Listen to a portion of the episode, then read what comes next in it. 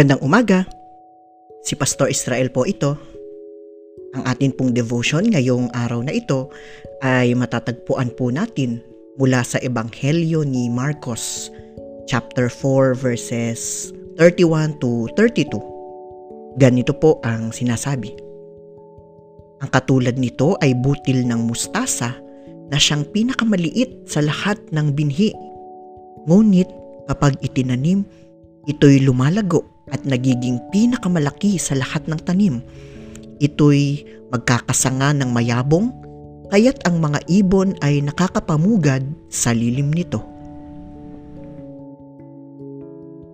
Ito ay isa sa mga talinghaga o mga parables mula sa ating Panginoong Hesus.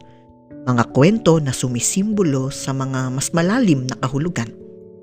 Dito ay inihahalin tulad ng ating Panginoong Hesus ang kaharian ng Diyos sa buto ng mustasa, isang maliit na buto na kapag itinanim sa lupa at inalagaan ay lalago sa isang napakalaking puno. Ang kadakilaan ay nagsisimula sa mga maliliit na bagay. Tayo ay magiging instrumento patungo sa kaharian ng Diyos kahit pa sa pamamagitan ng mga simpleng bagay na maaari nating gawin.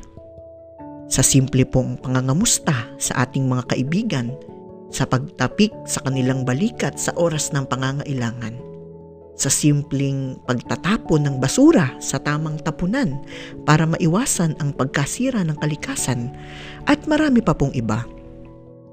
Minsan akala natin ay walang silbi ang mga bagay na ating ginagawa.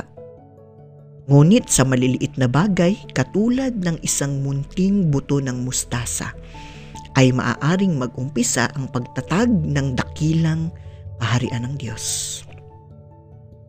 Tayo po ay manalangin.